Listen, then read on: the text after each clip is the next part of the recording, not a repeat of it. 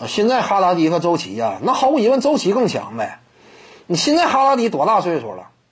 我要是没记错，应该三十四岁了。那西贝当中确实又回来征战了，但是呢，这岁数大了，而且呢，他本身在西贝当中真正巅峰期那会儿，进攻端呢不是什么多无解的存在，防守端这块呢，那能力有限。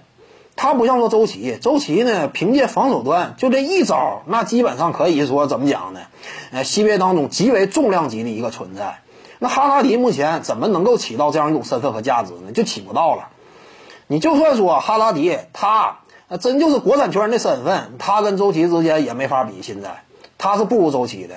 现在在 CBA 赛场之上的影响力，周琦完全是能够压盖得住这个哈拉迪的。两人之间谁高谁低呢？真要是你看过西北比赛，就目前的状态，那明显是有差距的。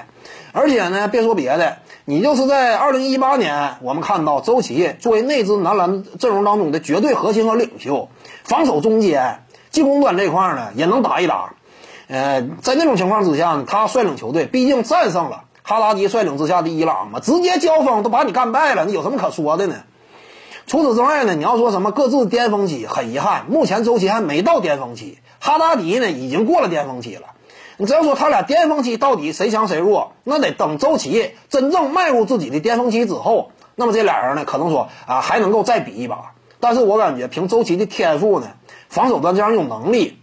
一旦说进攻端这块逐渐开发的话，未来身体健这个健壮程度越来越理想的话，他的巅峰期我估计啊，那也是非常强力的。那对周琦呢也是抱以美好的期待，希望他呢今后啊能够成长为这个真正的男篮支柱，就好像当初易建联那样，年轻时候呢被外界各种嘲讽，啊经历了种种坎坷，但是之后呢也是撑起了啊这支球队嘛。那希望吧，希望如此吧。各位观众要是有兴趣呢，可以搜索徐静宇微信公众号，咱们一块聊体育。中南体育独到见解就是语说体育，欢迎各位光临指导。